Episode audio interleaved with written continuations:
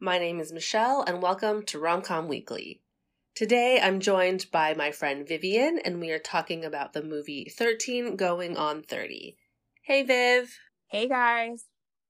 Thanks for joining me. So, I'm going to cover a few broad strokes before we get into the nitty gritty. This movie came out in April of 2004.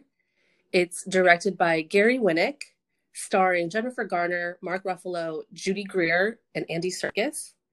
The IMDb.com summary is A girl makes a wish on her 13th birthday and wakes up the next day as a 30 year old woman. The rating is a 6.2 and it made $96.5 million at the box office. Okay, so Vivian, what would you rate this movie on a scale from 1 to 10? We'll be honest, I initially gave it a 9 and I think I want to scale it back to an 8.75 now that I know you guys are doing decimal points. okay, yes. So I actually gave it an 8.5. So we are very similar in oh, interesting. our our feelings about this movie. Um, let's dive into that rating. What are a few things that you like about the movie? This movie is a nostalgic one for for many reasons, some personal, some just for my love of rom-coms.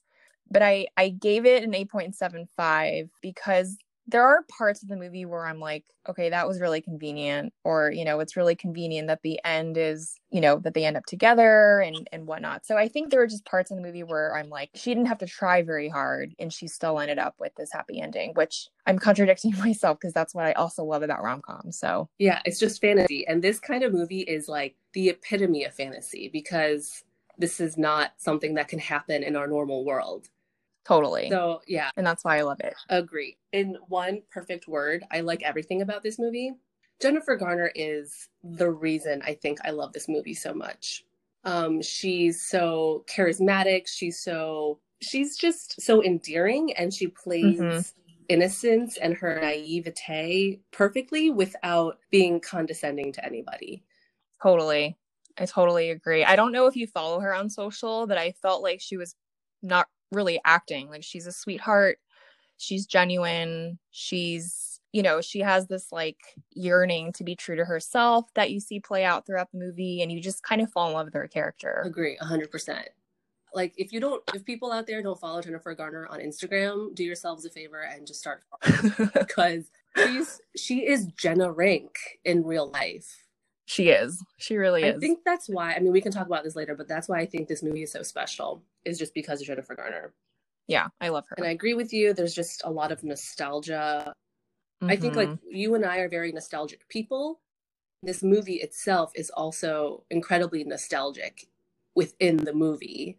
Jenna completely agree. 30 years old who is stuck as a 13 year old. So, you know, like she does her hair and makeup back from the 80s you know? So there's there's a lot mm-hmm. that i love about that. Are there any things that you the movie?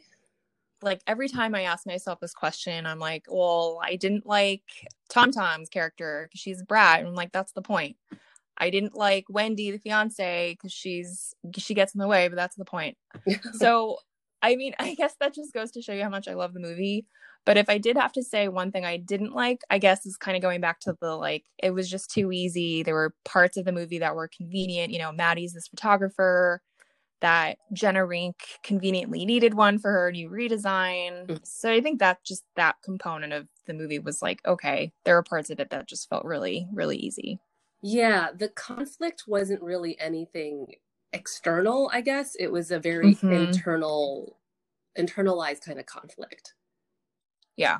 Yeah. Um there's not a whole lot I don't like about this movie either. I think I have like a ongoing pet peeve. So this movie came out in 2004. 2004, we were closer to the age of 13 than we were to 30. so, you know, take that however you want, but we were 20 in 2004. So mm-hmm.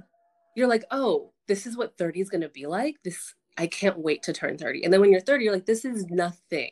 What nothing like what it's like. Yeah, that's actually a really interesting point. I I, I totally agree. I think looking back on movies now as a 30 something, I'm like, wow, that is not what life is like in my 30s at all. Yeah, and I mean that's kind of the idea I think of movies is to fantasize, glamorize, and all these things. But mm-hmm. now that mm-hmm. you're like over this certain age, you're like, it gets me, it gets me a little uh, frustrated because I don't want the yeah. people out there to think, oh, 30, you've kind of you live a glamorous life, you kind of gotten things figured out. But I guess to be my own devil's advocate, I think this kind of further proves the point that at 30, when Jenna is 30, she doesn't have her life figured out. You know, there's you can still pivot, right. you can still change who you are to be the person mm-hmm. you want to be. So totally. anyway, that was a small thing. But the other thing I didn't really like about this movie is I didn't notice it until the rewatch is the friendship relationship between Tom Tom, aka Lucy, and Jenna. Obviously, it's a complicated friendship, but throughout the movie, it's they have a friendly and supportive friendship, but then it all of a sudden turns toxic and competitive. And then there's not any kind of they don't dive into that depth mm-hmm. of that mm-hmm. friendship. The toxicity mostly comes in the workplace but then like they go out to drink and you know try to hit on guys and stuff like that so it's mm-hmm. it kind of yo-yos this really weird way but yeah again i didn't really notice it until i rewatched it yeah they they don't go into like it's like one day tom tom's character just decides she's she sort of like realizes jenna is kind of going behind her back and she just decides to like there's no way there's no turning back like she's basically taking all of what Jenna was working on, which is not a good thing. So I just caught this last mm-hmm. night that she was actually like throwing a bone to the competitor uh, publishing company mm-hmm. to to Sparkle. Yeah. And I was watching this with my younger sister and she pointed it out and I was like, "Oh my gosh, she was." Yeah. So I was like, I guess that's just like something in your head where you're like, it's such it's such a familiar narrative that you don't even like kind of like question what happened at the end. Yeah. Yeah, for sure. Um I think both of you and I we've rewatched this movie many times, but again, it's not until like this recent closer watch of the movie and maybe because I'm older and I'm taking you know, there are certain things that hit closer to home, but this concept of regret obviously like it's done in a very lighthearted way but jenna being able to kind of pause and reflect because sometimes we don't know that we've gone down the wrong path before it's too late mm-hmm. you know what mm-hmm. i mean so totally that conversation she has with her mom uh, as old jenna when she goes back to her her parents house and she asks her mom like you know would you do anything over and her mom's like no i don't think i would and mm-hmm. I think it's not until that moment where Jenna's like, oh, this is my opportunity to like fix the wrong things in my life. Mm-hmm. Yeah. And I think this theme of like mom and dad still know best, mom and dad still give mm-hmm. the best advice, which I think is something that people are hesitant to believe in. Mm-hmm. I can probably speak for that.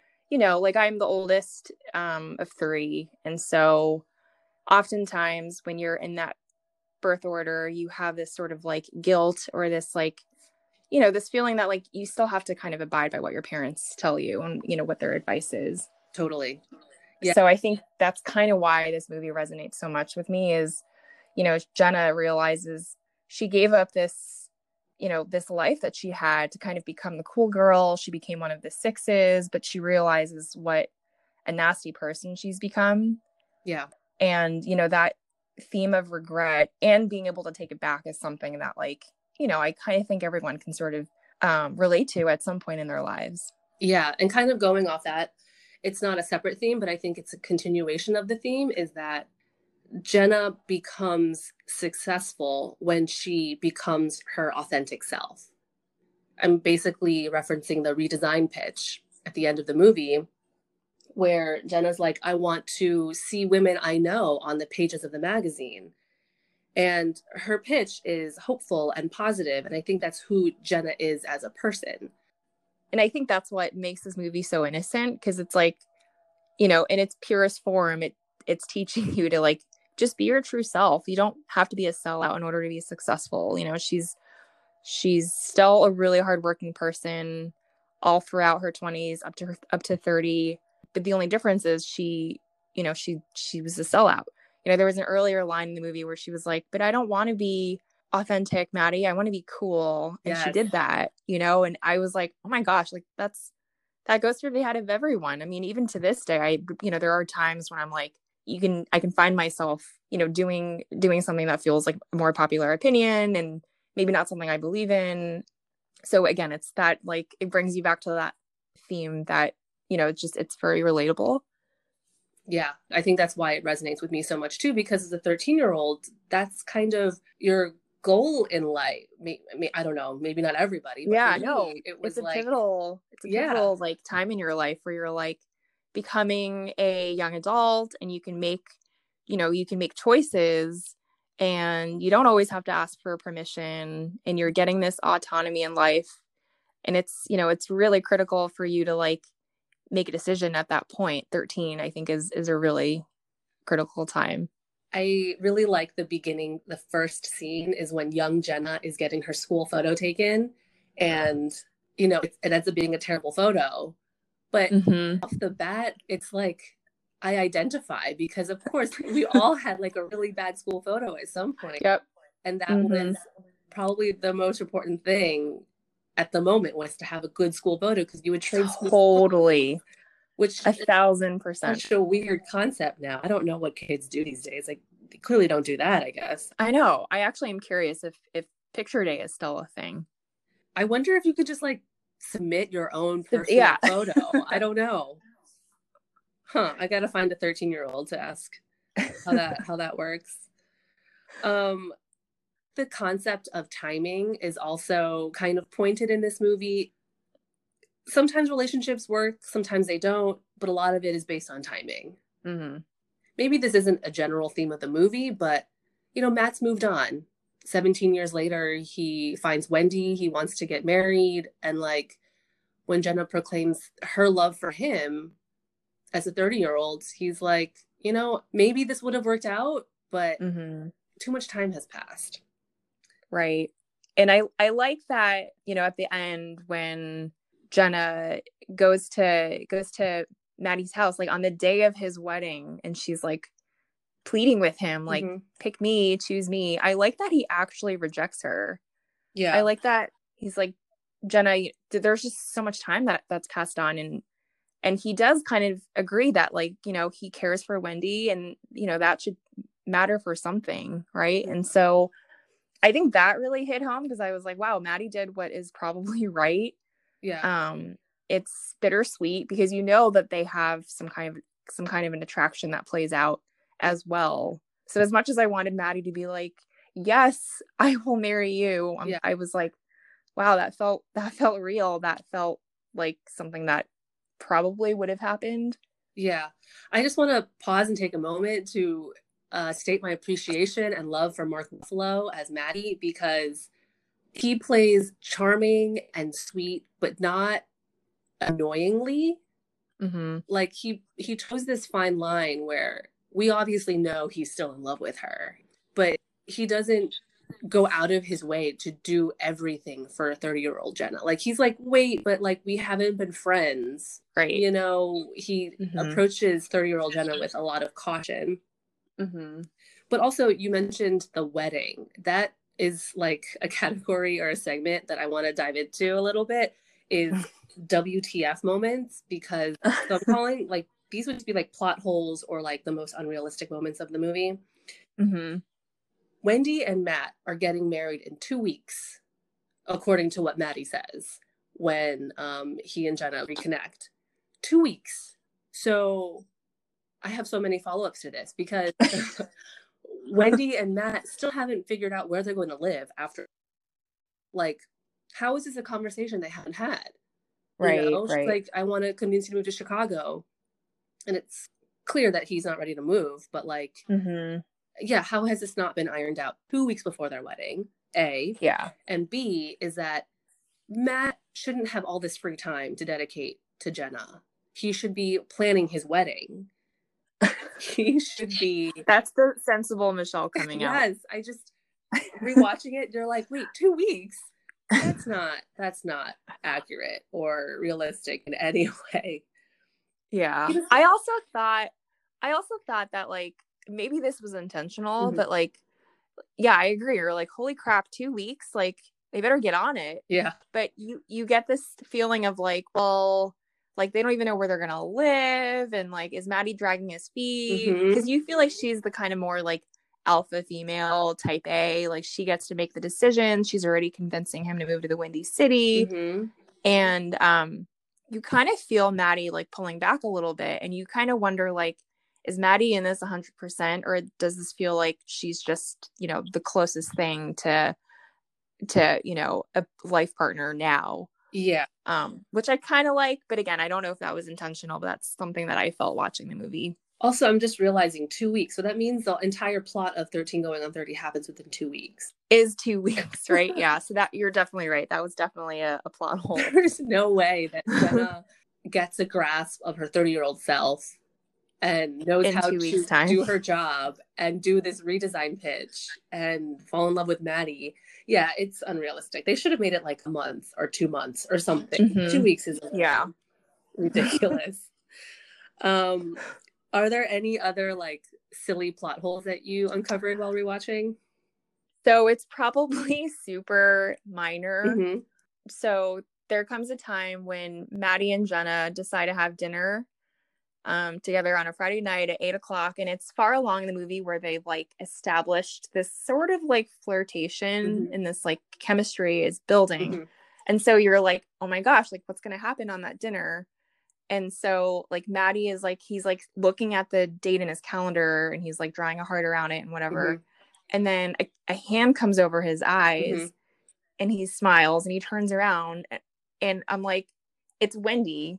But I was like, wait a second, like, does does Jenna have a pair of keys to his apartment? Uh-huh. Like the fact that he like was smiling and was sort of anticipating it to be Jenna. Yeah, yeah, yeah. I was like, wait, that was a little again, I'm probably reading way too much into it, but that was something that That's caught so my funny. So speaking of that exact scene, so he's penciling in 8 p.m. dinner with Jenna.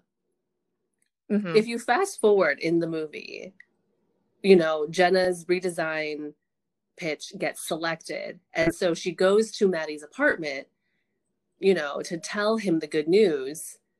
And Wendy opens the door. And was that the day they were supposed to get dinner? Is the day before his wedding? that's Another plot hole. I, I'm not trying entirely yeah, clear. No, that's she I know Wendy flies home early, but yeah, like you have no idea like where are they in the timeline of getting married, planning their wedding, Yeah. Having that dinner, and like she shows up at his door and she's like, I want to take you out to lunch, and then like the photo shoot happens like right before that Right? it seems. So yeah, that's like your yeah, it's something your brain sort of like glosses over, but yeah, it doesn't make any For sense sure. like from the chronological We're being very for sure. nitpicky, but I'm just We're- I can't get over the two week timeline. um, I, have I love a it. few other small kind of WTF moments. Is Mhm. Jenna's 13th birthday? Je- young Jenna only invite the six chicks to her birthday. There's nobody else except them and Chris Grandy. Okay, so I have a possible answer. I think Jenna, obviously, Jenna's very smart, Mhm. right? Like she's a successful, accomplished 30 year old who's made it in the publishing world, which is very cutthroat, I'm sure. Mhm. And as as a young kid, you know, she was like basically like writing papers for for Lucy's character. Right. So I feel like she was one of those kids that had like one friend, and that one friend was Maddie. Yeah. And I mean, yeah, it's horrible that she like invited all her enemies to this birthday. But I, I feel like kids actually will do that. Um I have a really silly anecdote. I was I still remember this. When I was in grade school, we had this thing where on the on your on your birthday, you could select one friend and you could go around the entire elementary school and give out like whatever your treats that you brought in. Like you could hand out donuts, you could hand out, but the idea was like you go to visit your science teacher, you go visit your art teacher. Mhm. And I remember one year I had an enemy. Her name was Kristen.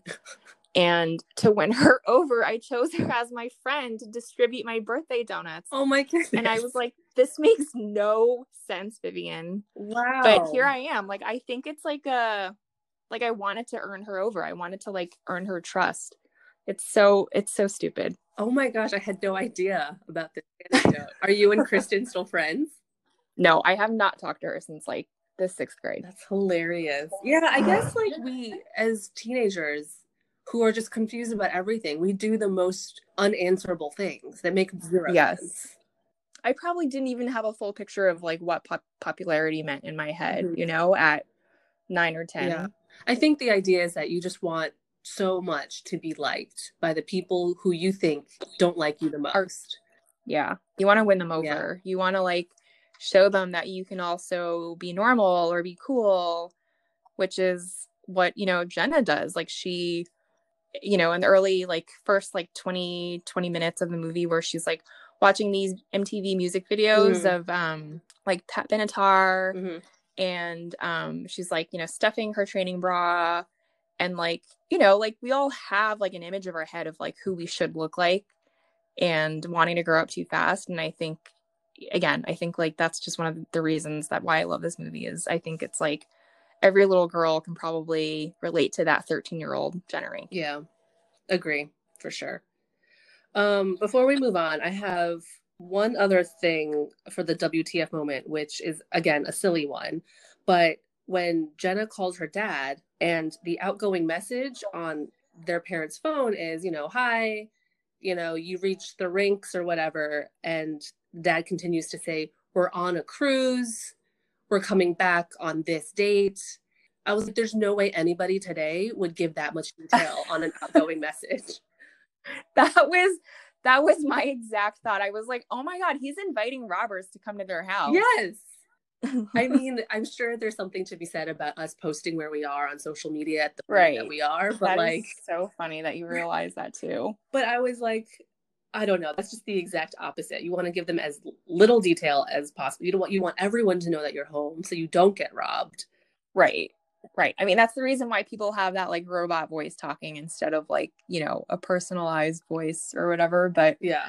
yeah i was like wow he's not only giving away that they're on vacation they're on a cruise Yeah. i think did he say where they were I want to say yes, but I don't remember what or where he said they were. yeah it was just too much information Too much. Too much information. Do you have any particular favorite scenes in this movie? i do and it's a sad one Mhm. but sometimes i think like the bitter the most bittersweet moments are oftentimes my favorite Mhm. so it's the scene where she gets on a, a train Mm.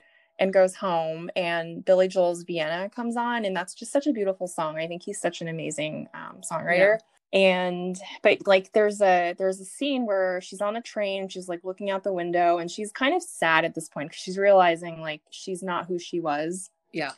and there are these like three teenage girls that come on the train and they're they're like talking and giggling and like gossiping. And i think she just has this like did i just throw away like my teenage years to become someone that you know is a monster?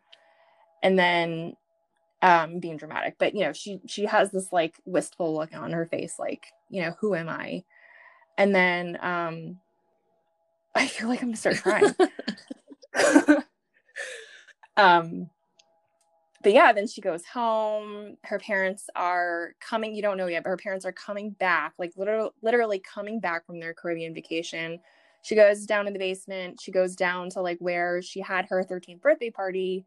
That scene though like the way that it plays out she just i think is like realizing a lot about her life in that moment in time. And I, I think the song just like is such a perfectly picked out song that encapsulates like all the emotions and like her asking her mom for advice the next morning and her crawling into bed with her mom oh my god michelle i lose it every single freaking time So Um, this scene, I think in the past never really felt a lot of feelings about it, but Hmm. rewatching it like 2 days ago, this scene I started crying really really hard. and I was trying to think had I ever cried at this scene before. And I don't think I have. Usually I cry at the end, which is like super cliche and obvious, but this scene Mhm. you just painted a really great picture because Billy Joel's song is I think what really sets the tone of this scene. Mhm. It's wistful, it's bittersweet, but it's also weirdly hopeful. The scene where Jenna is like in the basement and she's pounding her back against the wall, you know, Mhm. and her dad walks in and they she just like jumps up to hug him. it's like I just lost it too because you're like, no matter what happens, you still want your mom and your dad to comfort you. And like, yeah, yeah. Oh man. And to give you some kind of like approval, you know, of like it's all going to be okay. Like I think it's like shortly after that scene Jenna finds out she wasn't even home for Christmas and her mom's like, you know, you were off where you always are, but there was no like resentment in her mom's voice. Like her mom was still very mm-hmm. like neutral and caring and positive and you were like, wow.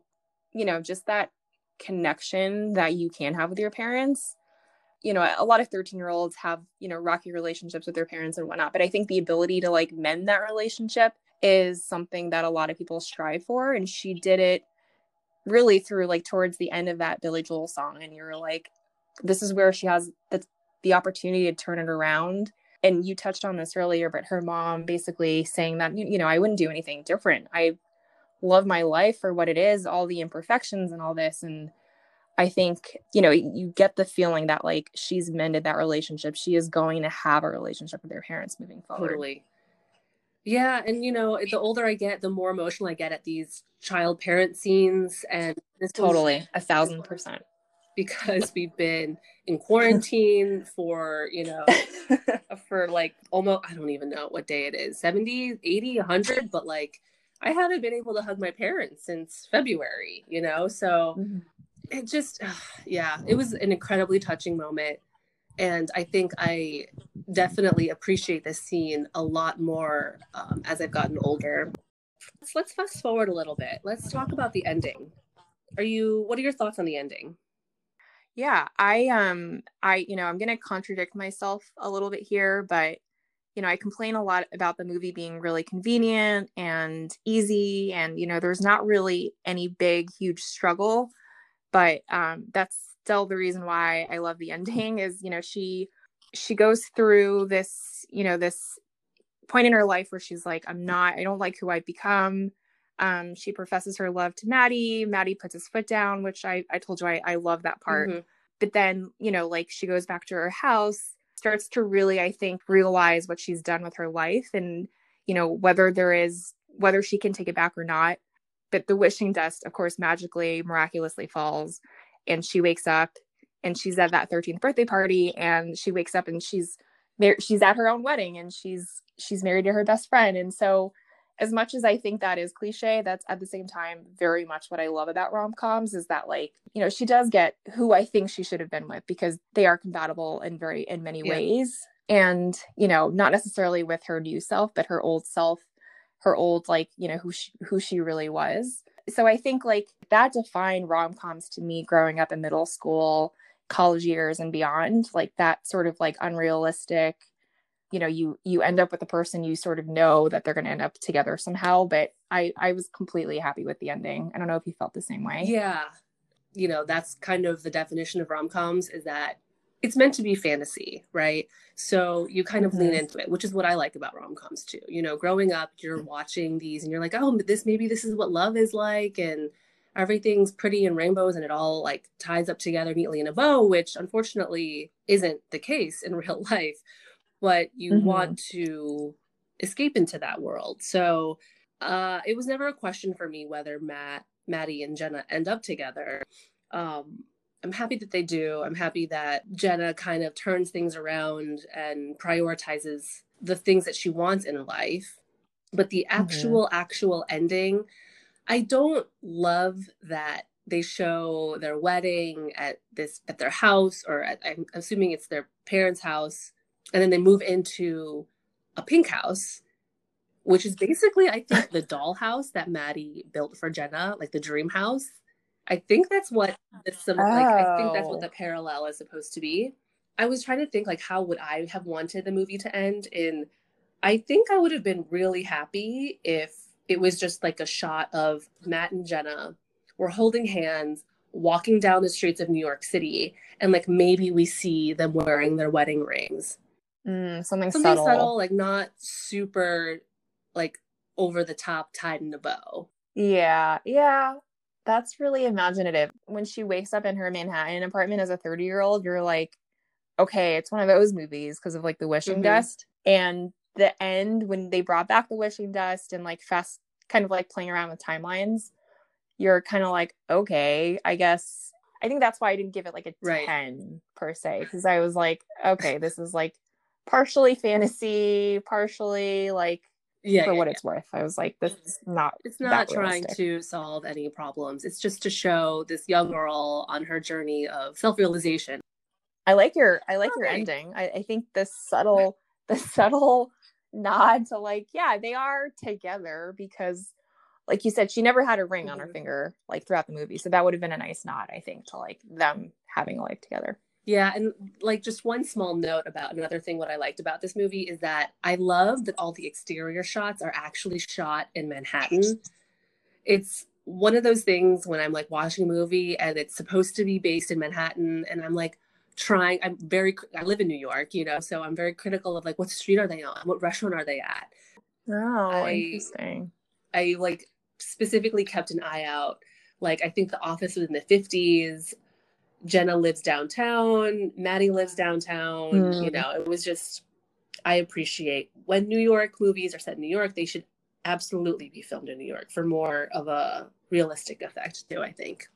Yeah. To your point, you know, there's several rom coms that are based in New York. And I, I, I think I, I mean I, I've never lived in New York. I will say it's it's a dream of mine to move there and probably Mhm. always will. But like I like you almost like watch the movie because of like I think New York City is such a one of a kind city. Mhm. Like you almost watch it for the sake of where it's filmed. And you probably pick on this more than I would, but like I wouldn't know, you know, like if it was like a a, a set Yeah. in the background versus like on a restaurant storefront Yeah. or, or something like that. But I do love I think New York is just magical. But yeah, I think it it just adds such a like charm to rom coms already. No, you know? 100%. I think that like New York itself is already so romanticized and Mhm. to actually glamorize the city. You know, I think I wouldn't go so far to say that New York is a character in this movie, you know, but I think they really pay a good homage to New York.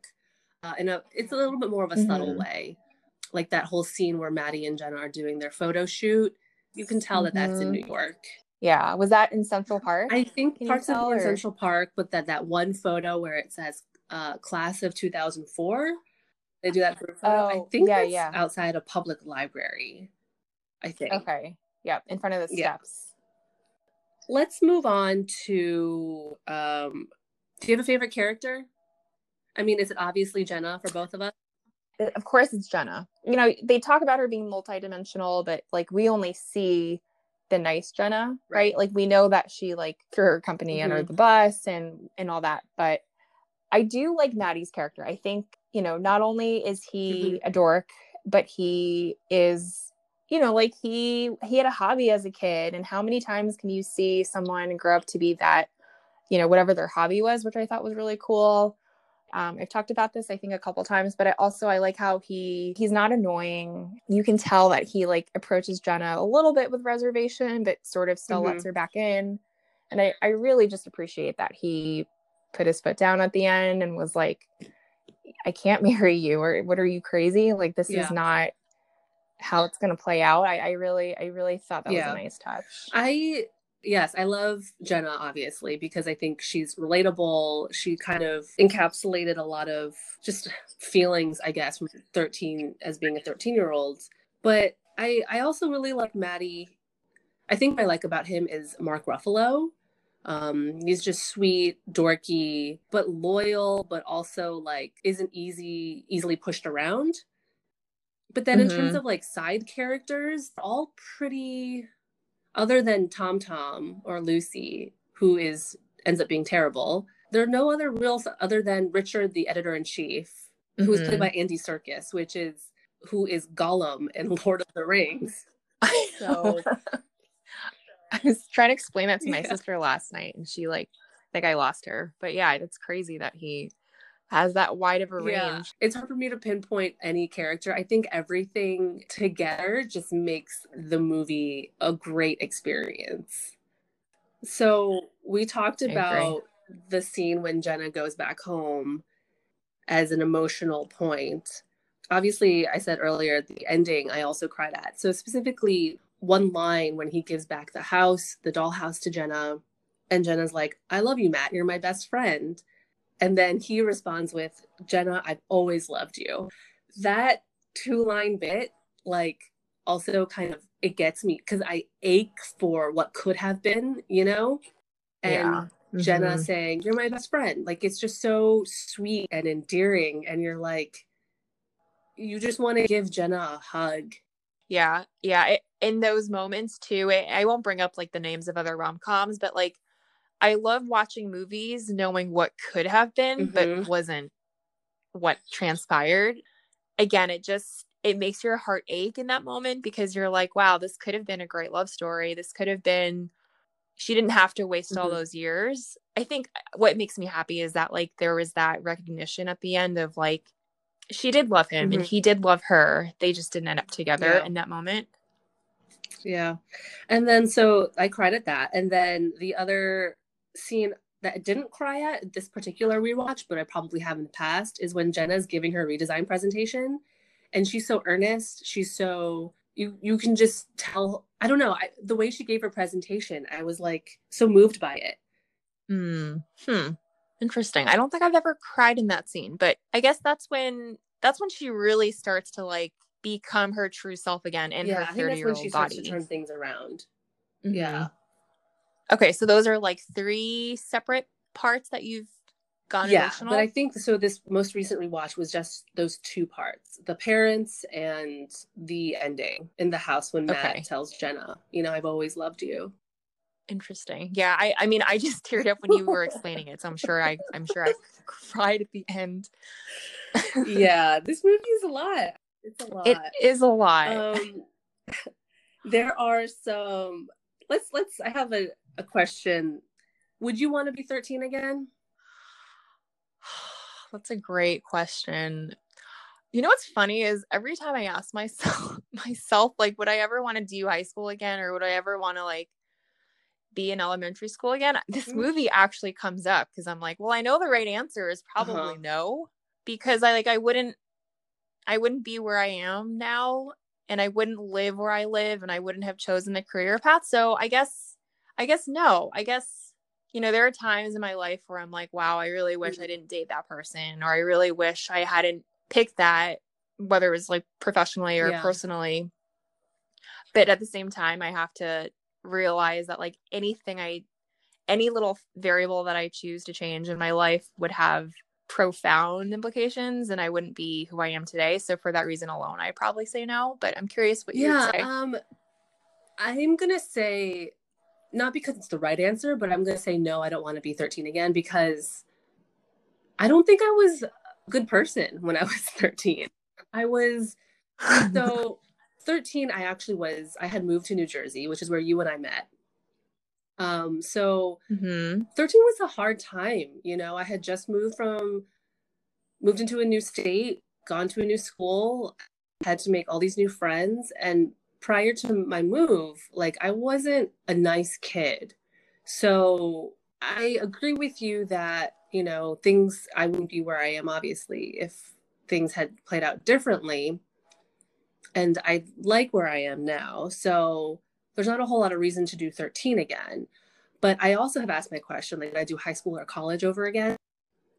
And I always go with, I would definitely do college over again I think 13 is this weird, like, awkward, like, rite of passage. The whole point is to mm-hmm. not know, right, what life is or who you are. You know, for people who are 13 and have things figured out, like, that's just unrealistic. But yeah, mm-hmm. I would mm-hmm. totally do college over again.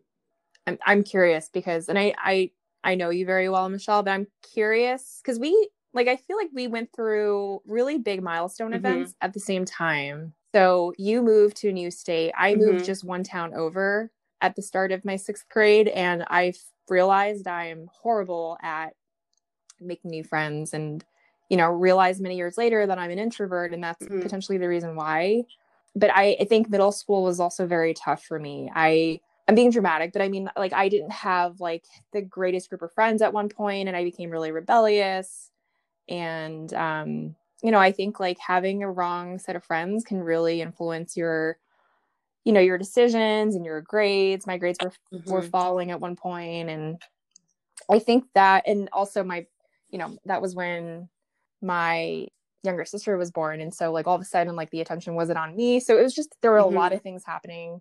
Um I felt like I was rebellious Mhm. and I felt cool by doing that and you know, similarly in college, we both transferred schools. I transferred out of um, New Jersey to Yeah. a completely different coast. And I often think back to like, if I hadn't done that, would my friend group look different? Of course it would. But like, how, what else would change about my life? Right. And I feel like when I start to ask myself those questions, I just go down this rabbit hole of like, I'm like, Vivian, don't go there. Cause, Yeah. you know, like, I'm I still am happy with with where I'm at right now and um and I think the reason why just I just want to bring it back to the movie a little bit. I think the reason why 13 going on 30 really hits home for me is because so when I moved from um New Jersey to California like I that was like a pivotal time in my life where like I felt like I was like thrust into such a new environment but this this movie came out before I moved. So I think the reason why this movie resonates with me is I think just being that older, like being the oldest one in the family and having two younger siblings and feeling responsible and feeling guilt, I think that all just comes out at some point where you're like, am I am I enough? Am I doing this right? Am I doing this perfectly? And I think Mhm. that'll always stick with me.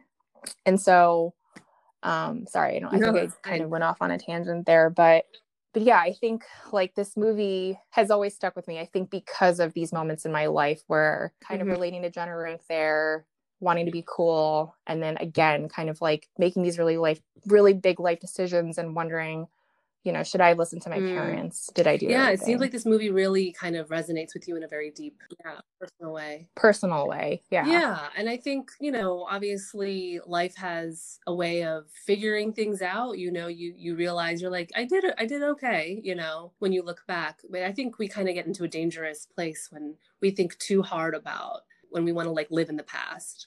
And I think Right. I think that's a Mhm. very normal way of kind of analyzing and like taking taking a pause and self self reflecting and just being like I am who I am today because of who I was back then. And then you can also be like be self-aware enough to want to change certain things about yourself, which is what I really this movie hits home for me is that like you're never too late to make things better. Make yourself better, make your relationships with other Right. people better.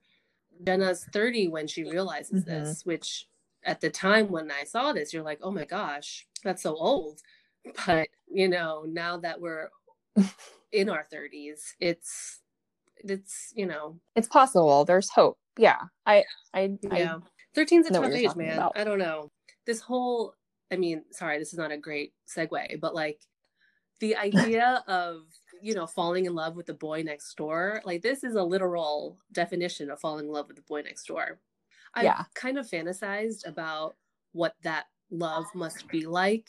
If I grew up on a street, you grow up with this guy next to you and you fall in love and you get married and you live the rest of your life together. I used to think that was like the best kind of love. It's just so easy. Not not that that's why it's good. It's just it's so romantic. The concept of it is romantic. hmm Yeah. The concept and like I always remember being like slightly jealous of people Mhm. that married like high school sweethearts because like their pictures, like their pictures at their Yeah. wedding were just so freaking cool because they had like they had pictures where they could span back further than like Yeah. you know two, There's three, that four whole years. like idea, but I don't know. I think the older I get, the more happy I am that that wasn't my story. Because falling in love with the boy next door, not to knock those who have married the boy next door, but so much of joy from from my life has I feel like just life before Frank. Not that, you know, obviously I love life with my husband, but I would imagine that if you fall in love with the boy next door, you're do you lose a sense of your identity, like, you know, your independence is you know everything about the other person. Mm, There's no secrets. Not that I, again, this is all coming off really wrong. Not that I have secrets, but it's just it's your whole life. I don't know. It's- yeah. But I guess like are you in a bubble if you just Mhm. date the guy next door or the girl next door. Like it's very one dimensional, maybe. Like I think, you know, if you stay in the same town and you're a townie, like how much further can your um experiences go if you, you know. I think for Jenna it was a little different because she like came back. it I don't want to say it's limiting to fall in love with the boy next door, but it's just like there's so much you don't get to experience. But then maybe there's something to be said about never questioning a lot of in a good way, like not ever questioning your partner. You're just so happy. It's hard for me to articulate for some reason why this is such a interesting concept. Hmm. Falling in love with the boy next door, you just like eliminate every other man, every other option, every other choice. But I guess to your point, Mhm. Jenna, bringing it back to the movie, Jenna like does get to live her life and come to the realization that no, I I love Matty, you know. Anyway, Mhm. I think the bottom line is I'm glad I didn't marry the boy next door. Um, do you think this movie has aged well? I do. Um, I'm similar to you. I keep rom coms on in the background because it feels safe, I guess. Mhm. It feels familiar. It feels, you know, I'm, I know I'm happy having watched it or happier having watched it. But I think this movie in particular ages well because I'm, I notice I'm engaged every single time. I may not be engaged like throughout the entire thing, but like I'll Mhm. still laugh, I'll still cry and there's very few movies where I can do that, like where I'll feel an emotion, even although I've watched it dozens and dozens of times. I also think this movie has Yes. a killer soundtrack. And I think for me, like I'm such a musically inclined person that sometimes I think the movie makes Mhm. sorry, sorry, the music makes the movie. You know, talk about like Whitney Houston, Pat Benatar, Michael Jackson, like that one scene where they're where they're dancing a thriller. Like it's just it's it's awesome. And I think also like it's just that's probably one of the reasons why it's like multi-generational. Like my parents who may not, you know, have the biggest knack for rom-coms, but could Yeah, probably sit it's through kind it of of timeless music. in the sense that the music is timeless. Movie makers did a great job in selecting the music. It was a classic then in 2004, and it still is a classic today. Yeah, just Totally. great. Timeless. yeah i think this movie has hits, aged yeah. pretty well too i was trying to pick apart some things that like would this play out in 2020 and i think so i without getting super into the nitpicks there's no hugely offensive scenes i think like in the workplace i mean jenna sleeping with her coworker's husband isn't necessarily i think you know that still is inc- incredibly taboo today. It was incredibly mm-hmm. taboo back then. But there are no like terrible gay jokes or like racist jokes or anti-feminist jokes. It's incredibly wholesome which is why you and i like it so It is much. very it's, it's such a wholesome. feel Yeah. movie. You have the dvd you rewatched this movie on a dvd correct went through my treasure trove of rom-com DVDs and I pulled out this pink bedazzled limited That's edition, hilarious. which I forgot I had. Um, but to like play a DVD again, like Michelle, I like even to see the um yeah like the the table of contents, like before you press play. I don't think I, I was like, oh my gosh, I missed this. eight years. Is that that's I don't what is I don't know. That's so bizarre to say that. I know everything is digital now. I was like, well, I knew I was gonna watch it at my parents' house, and like I just knew it was like the, the easier Yeah. thing to do. But I was I got a kick out of it. Well, so you sent like, me a photo last time I watched a DVD. about to dive into the movie with a DVD, and I saw on the table of contents like special featurettes, and I was like, oh my gosh, this is why I loved DVDs. Is because they would have all these extra special um, like interviews with a cat. So I'm curious, like, were you able to watch that? Did you get anything out of that? I did, I did, and um, my sister apparently had watched it already, and she like vaguely remembered it. So yeah, I did. I watched the deleted scenes. Okay, so the different beginning, and it's not drastically different. It's actually young Matty, young Jenna are Oh. played by totally different people. I Mhm. am much happier with who the film actually went with. They felt more like young Jenna seems like a young Jennifer Garner. Matty, young Matty is just cute and adorable. So right off the bat, Mhm. it just felt a little like awkward. Um, I don't know how to describe it. It just Mhm. wasn't. It didn't feel natural. And then the thing that does stick out in my mind is for the alternate ending. Oh boy, yeah. Um, and I think you'll like this. So instead of so you know, they go back to they flash forward to Jenna in her basement having that birthday party. Young Matty comes over with his Casio and he actually sings this like 10 Mm. second song that he's written for Jenna, which is really cute. And then um, young Lucy comes down the stairs again Mhm. and they like flip her off, you know, tell her to get lost or whatever. It just it was very cringeworthy. I Mm. don't know how I I'm probably not even painting the best picture for you, but it was you're like you watch it and you're like, Mhm. oh, that's why they went with the now cast. But yeah, so it was this just like not hugely differentiated outcome, but the Mm. copy was weird, the casting was off. Yeah. So I mean it was just it was still fun to watch. It's always it's like, always my oh. favorite part of like renting a. DVD back in the day from like Blockbuster was to like watch the specials. Let's have a moment for DVDs, I guess. I don't know. I know. I hope they come back or not come back, but like I hope I hope like I don't know they incorporate like Yeah. bloopers and like deleted scenes into like the ending credits or something. Yeah. People don't even have a chance to like get is to so that true. section anymore. Um, speaking of casting, so Funny. the six chicks, one of them is Brie Larson, who is I lost my Brie Larson, who mind, Michelle. obviously huge, and everyone knows who she is. She's Captain Marvel now, but yeah, she was one of the six chicks, which is so crazy. We no joke. We paused the DVD because my sister Val was like. "Is that Brie Larson?" Huh. I was like, "No, she probably just looks like her." And then she pulled up IMDb, and sure enough, Brie Yeah. Larson, sixth sixth girl or sixth chick. I lost it. I was like, So, I have to bring this up with Michelle. I came across a little bit of trivia, which I guess is um, kind of obvious for people who are into the Marvel Cinematic Universe, the MCU. So, a lot, basically, most of the people in 13 Going on 30 are in the Marvel MCU. So, Jennifer Garner, yeah, so Jennifer Garner, she um, oh, what? she was Elektra, which is, you know, before MCU became owned by Disney, but Jennifer Garner was Elektra in Daredevil. Um, Mark Ruffalo obviously is the Hulk. Huh. Um, Andy Serkis, he plays um, Mhm. the bad guy in Black Panther. He plays Ulysses Klaue in Avengers. He's in a few of the Avengers movies. Brie Larson, obviously Captain okay. Marvel. And then Okay. Judy Greer, she plays Ant Man's wife of Scott Lang, What? aka Paul Rudd, in the Ant Man movies. Yeah. Oh my gosh. So that's what like I think is That is reason why this movie is so great. Is just like this the cast alone, individually, they all hold their own. No one needs to be a supporting character in this in 13 going on 30. They could they all have had their own, you know, Mhm. standout movies. Um, I came across some other random trivia.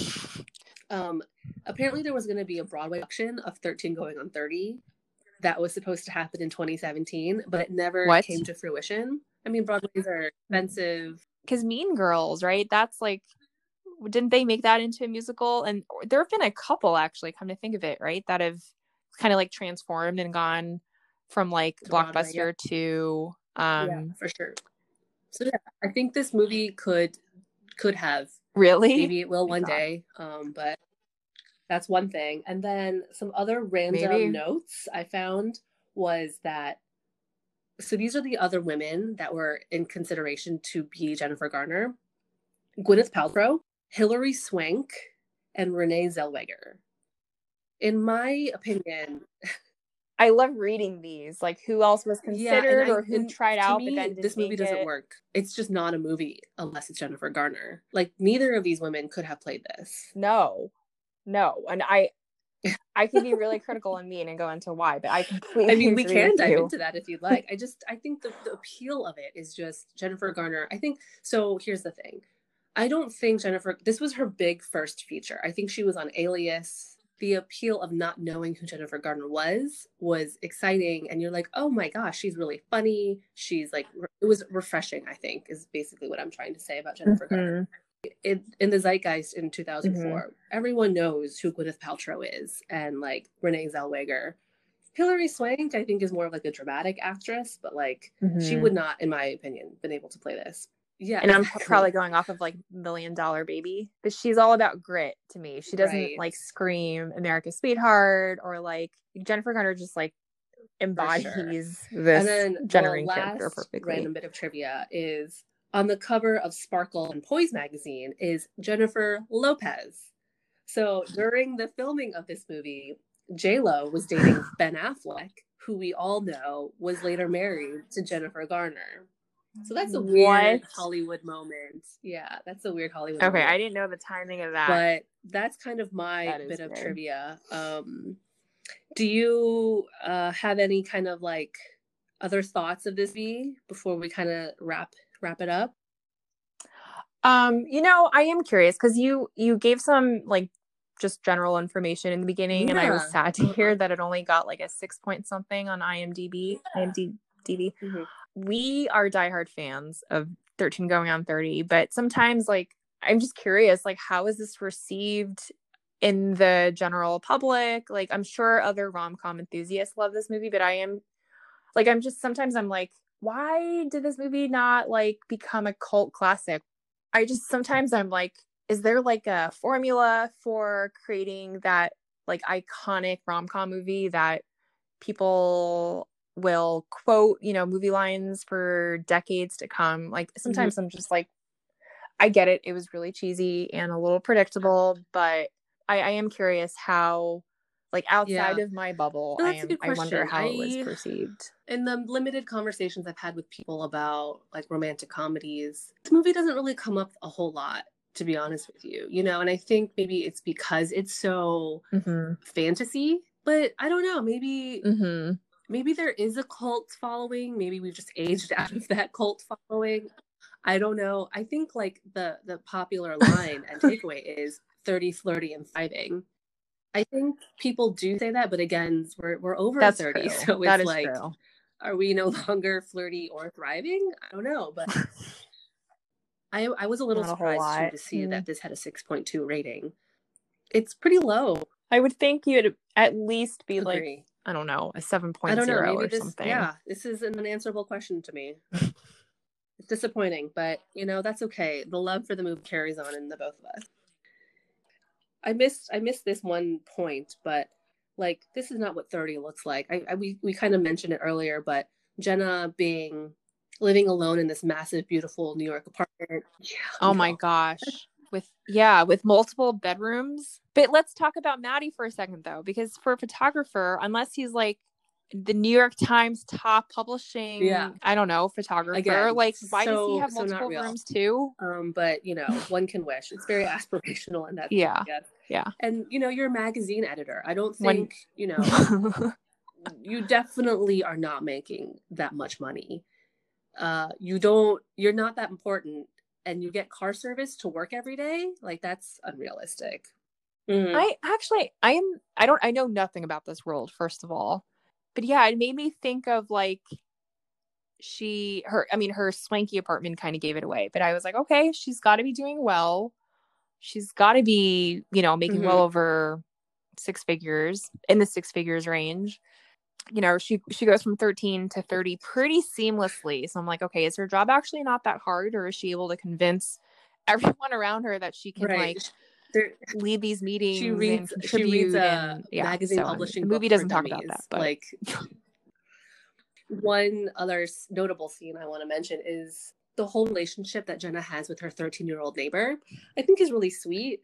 Becky is a mm-hmm. tool in which I think we, the audience, get to see Jenna warm up and come into her own and like invite the girls over for a sleepover and like have a, you know, have a fun time talking about boys and love, that stuff. So, yeah, th- th- that was those were like really sweet moments for me Mhm. too. hmm yeah and i remember like when when i did watch the movie i mean we were not it was not too Mhm. short before that that we were having like summer parties like that and talking about boys and so um Yes. i feel like that's also a trope like Yeah, summer sure. parties girls having summer parties and talking about boys Yeah, I think both of us have this uh, a deep love for this movie. Do you have any last takes? No, I this has been really fun. I I love that someone else shares my affinity for this unappreciated Yeah, um Let's get this movie and I I hope that we can spread the love. Um, well, thank you so much for talking through this movie with me, Viv. Um, it's meant a lot. Thank you. Um, hope you'll join me on Of another course, this has been really fun. uh, rom com weekly episode. All right. Well, cool. Thanks so much. And to all out there, Yes for listening in to Romcom Weekly and Thanks, tune in Michelle. for another episode next week.